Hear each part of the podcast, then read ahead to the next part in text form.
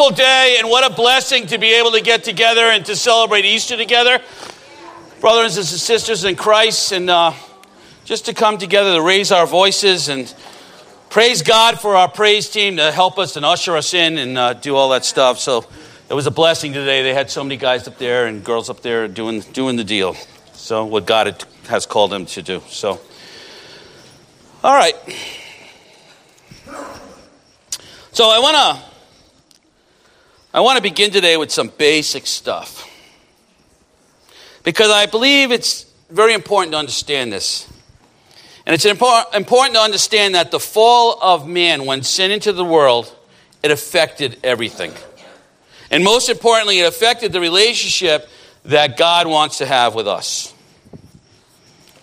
Sin entered the world through the disobedience of Adam and Eve, and from that point forward, we were all born sinful.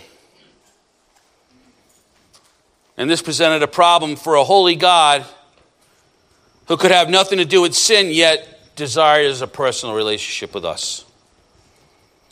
There is a price to be paid for sin, a penalty to be paid, excuse me, and we're deserving of that penalty. We're deserving of death. Romans 6:23 says for the wages of sin is death. So there's man in sin, accountable to pay the price for that sin, unable to have a personal relationship with God that God himself desires. There is no way to fix it in our own power. There is no way to remove sin. The Bible says that when you're sinful, it's as if you're dressed in filthy rags. And for us, there's no way under our own device to change clothes.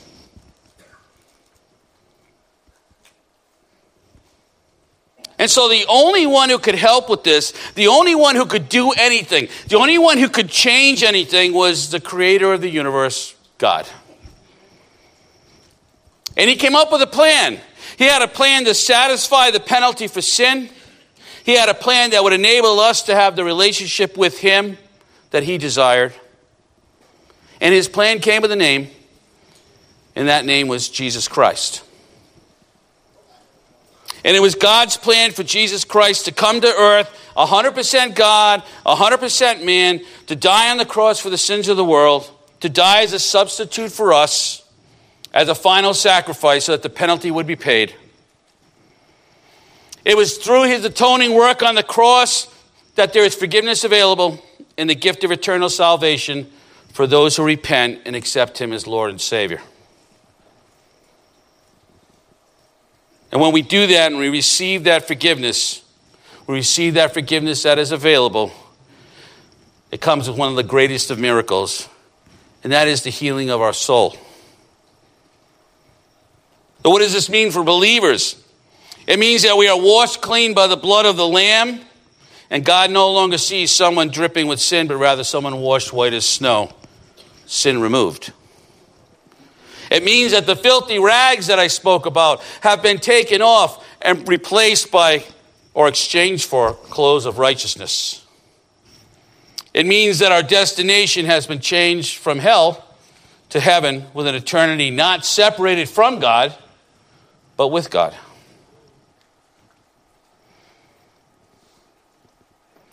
Everything I just said, I find cause and reason, and it really moves me to sing that song, It Is Well With My Soul. And I always at a loss for words sometime when I try to explain it because it's something that should cause gratitude to well up inside of us as we raise our voices and really contemplate what we're singing and how we got there.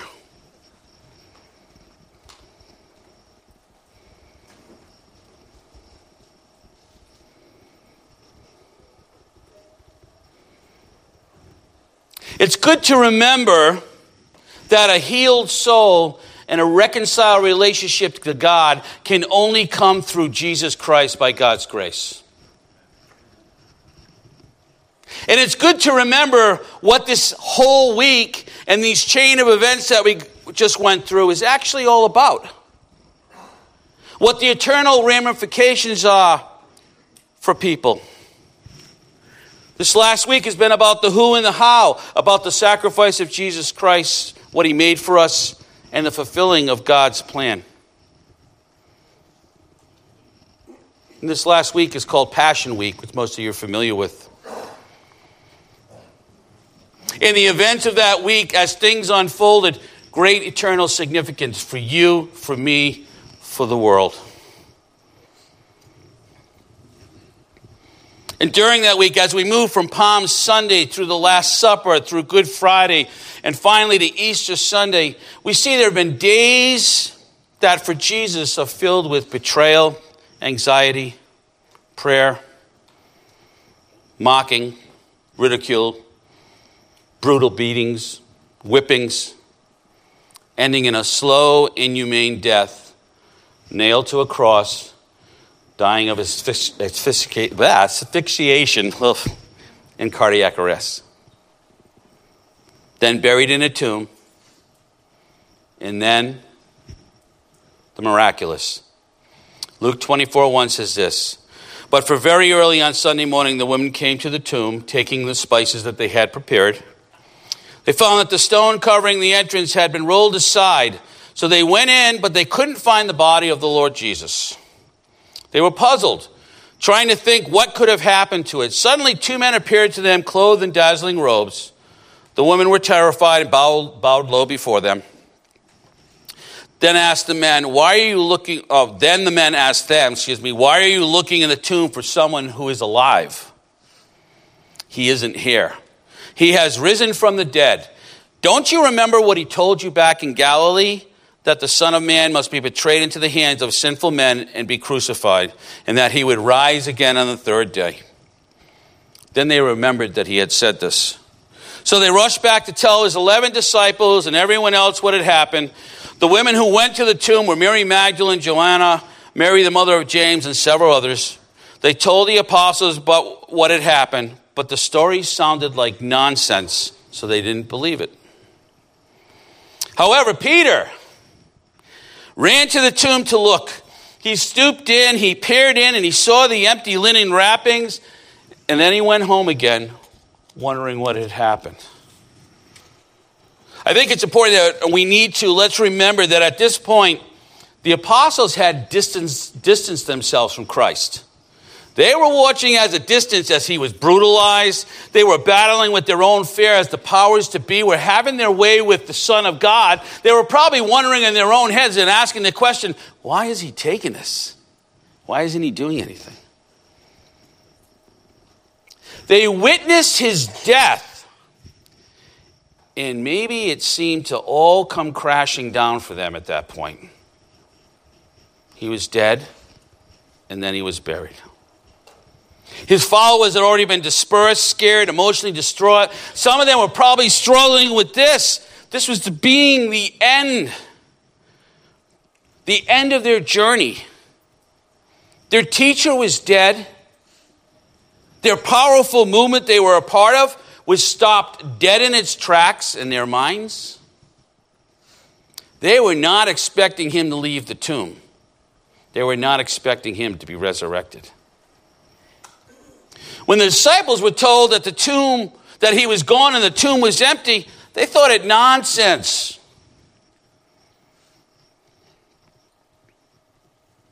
When Peter saw it and the grave was empty, he really didn't know that Christ had been risen, that Christ had risen.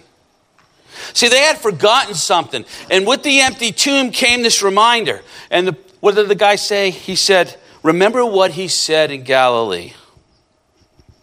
And in Matthew it says the Son of Man is, this is what Jesus is saying to them, the Son of Man is going to be betrayed into the hands of men. They will kill him, and on the third day he will be raised to life. He told him it was going to happen. He told them that he was going to be betrayed, told them that he was going to die, told them that he was going to be resurrected, but they did not fully understand what he was saying to them. They did not fully understand what it all meant. They didn't understand God's plan or see it clearly as it was unfolding. They did not see the big picture. When the tomb is discovered empty, there is confusion. Scripture says, even for John, John believed, but he still really didn't understand what was happening as God's plan was unfolding. For those who had walked with Christ, listened to his teaching, witnessed his miracles, there was shock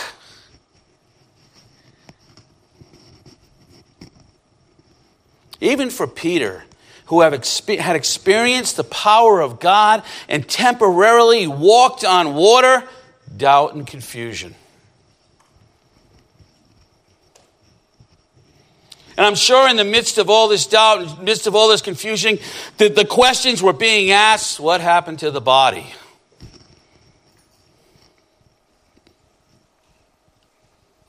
And just like then, the same thing today, false ideas are put out about what happened. Things are said that need to be refuted. The enemy will always have his hand in with coming up with other reasons. For some, they thought that his body was stolen, but we know that the Roman gods would have never let that happen. And they certainly wouldn't have fallen asleep because the penalty for that was death. Some said that the Jewish, the Jewish religious leaders stole his body. But we know that wouldn't be the case either because they wouldn't want to make a martyr out of him. Some suggest, that even today they suggest, just that maybe he wasn't dead when he was placed in the tomb. But the disciples and the Romans knew he was. There was no doubt that he had died on the cross, and John had witnessed the Roman guard thrust the spear between his ribs into his heart, resulting in blood and water flowing from the wound.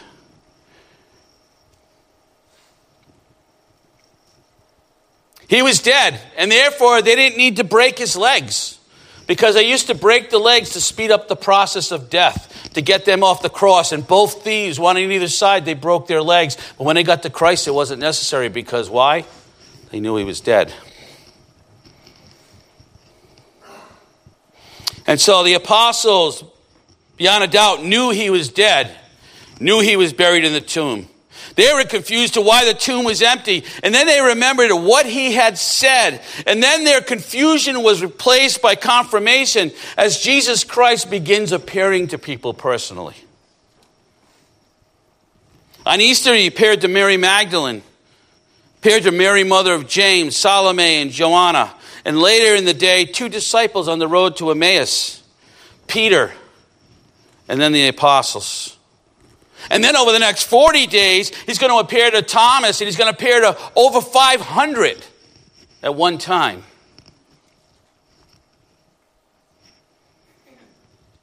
See, for them, there was no longer any doubt why the tomb was empty because Jesus Christ had been resurrected by the power of God. And they knew it. And just as he had told them. They realized it was not ending an ending of their movement, but a validation of it. The resurrection of Jesus authenticated who he claimed to be. And who was that? The Messiah, the Son of God. He was God. This was a movement that wasn't going to be stopped. This was a movement that would carry with it a message of death and resurrection that would spread throughout the world, giving all a chance to repent and come to faith in Christ. This was a movement that the gates of hell were not going to prevail against.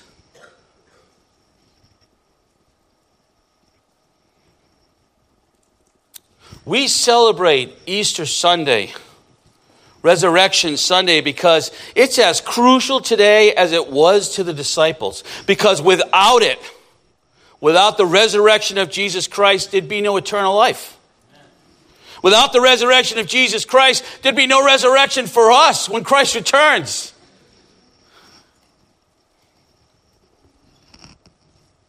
Without it, the teachings of Jesus would be words on a page. Without it, the supernatural promises for the followers of Christ would be empty at best. For without it, walking in the power of God would be non existent because there would not be any power of God. Without it, essentially, there'd be no Christianity. John 11, 25 said, Jesus told her, I am the resurrection and the life. Those who believe in me, even though they die like everyone else, will live again. They are given eternal life for believing in me and will never perish.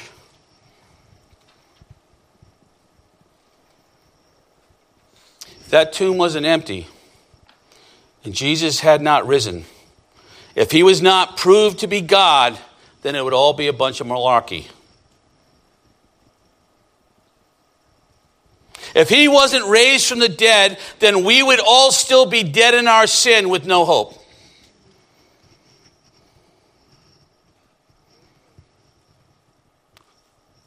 But because he was raised from the dead, we knew he paid the price for us. And it was a sacrifice that God accepted. Because he was risen, we know that God exists and has a power to raise from the dead. Because he is risen, we know that he is the Son of God, God himself.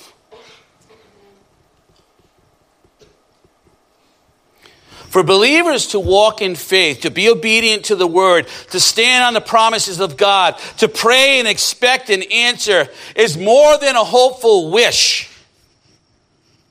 Why? Because Christ is risen. It's all true. We can put our faith in Jesus Christ because it's all true. Now, this is important, and I want you to remember this because we're going to talk about them in a second. The resurrection for the disciples was not a matter of belief. It wasn't. Because after the Lord's appearances, it was a matter of fact. See, they knew Christ had risen because why? They saw him, they ate with him, they touched him, they spoke with him. They knew he was alive. For the disciples, the empty tomb no longer came with confusion, but it came with clarity. It didn't meet defeat, but rather victory.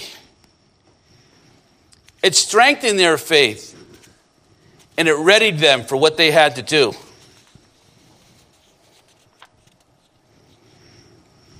They were convinced and they began spreading a specific message that Jesus was the Messiah who died on the cross and on the third day rose again. And they spent the rest of their lives proclaiming it, even though they underwent tremendous hardship, and really it gave them no additional benefit.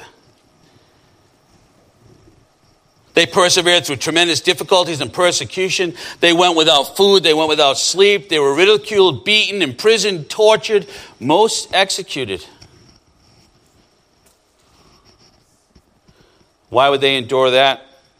Why would they preach salvation is found in no one else, for there's no other name under heaven given to men by which we must be saved, which is Jesus Christ? Why would they call people to repentance? Because they knew that on Easter Sunday, Christ was resurrected. They knew that Jesus is alive. They know or knew that Jesus is God. They knew that Christ had conquered death and that a risen Christ confirmed everything that he taught them to be divine. And with that conviction and with that convincing, they would take the gospel message to the world all in, even until the point of death. What do we know about that with them? Church tradition tells us this in just a few things. James, son of Zebedee, was executed by Herod. Andrew was crucified. Philip was arrested and put to death. Matthew was stabbed to death in Ethiopia. Thomas was pierced through with spears of four soldiers. Bartholomew met his death as a martyr for the gospel. The son of James, the son of Alphaeus, was stoned and then clubbed to death. Simon the Zealot was killed after refusing to sacrifice to a sun god. Matthias was burned to death. Paul was beheaded by the sword. Peter was crucified upside down at his own request because he thought himself unworthy to die in the same manner that Jesus Christ did. These were all Christians, these were all followers of Christ who died, would not recant their faith, and they didn't die for a lie. They knew what the resurrection meant.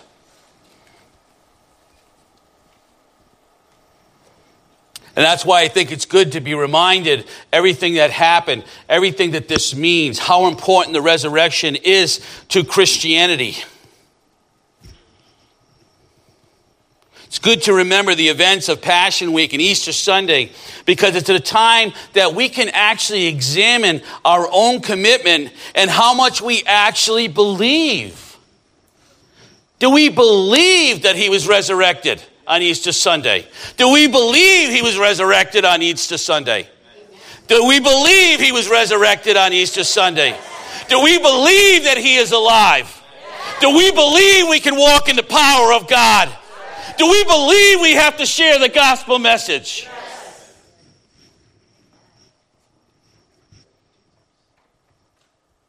See, I praise God and I am so grateful that He conquered death and rose from that tomb. But also, when it comes to this day, I have to look at myself and I have to examine where I'm at and what kind of commitment I have. Am I walking this walk with my life on the line? And I don't care because I believe Jesus Christ rose from the dead.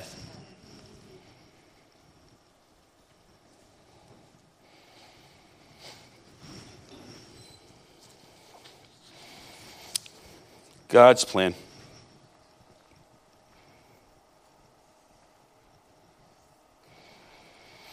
It's only because Christ is alive that his believers can have eternal salvation, that our souls are healed, that heaven awaits. The songs say that Christ has regarded my helpless estate and hath shed his own blood for my soul. It is well with my soul.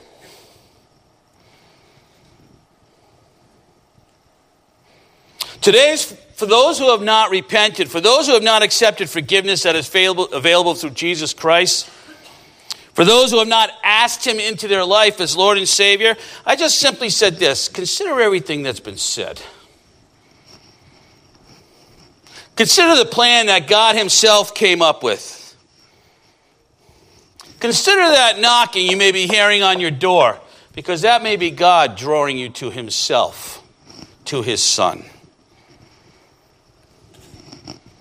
And I want to encourage you if you need to know more, talk to a pastor. If you need to accept Christ as your Lord and Savior, talk to a pastor. If you need, and you do need this, you need to change your destination from hell to heaven, talk to a pastor. Let us explain. Let us introduce you to our Lord and Savior. It's my hope for those today who belong to Jesus Christ that we take a moment and we truly recognize the importance of a risen Christ to Christianity, to our lives, to our eternal destination.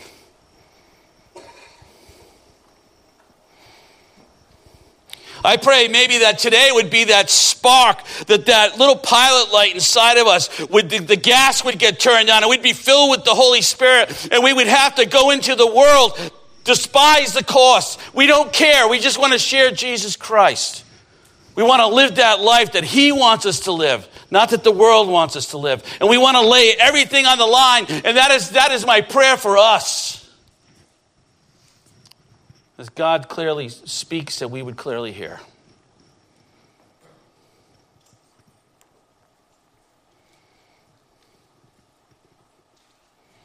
I'm going to end this service with a with a song.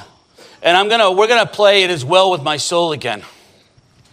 And as as you sing it, I would pray that it would be more than just words on up there on the screen, that you would sing it from your heart, that you would have gratitude and thankfulness, that you would press into God, that it would be like a prayer rising from your from your mouth to God's ear. So I'm going to ask the praise team to come back up on the platform, please, the altar.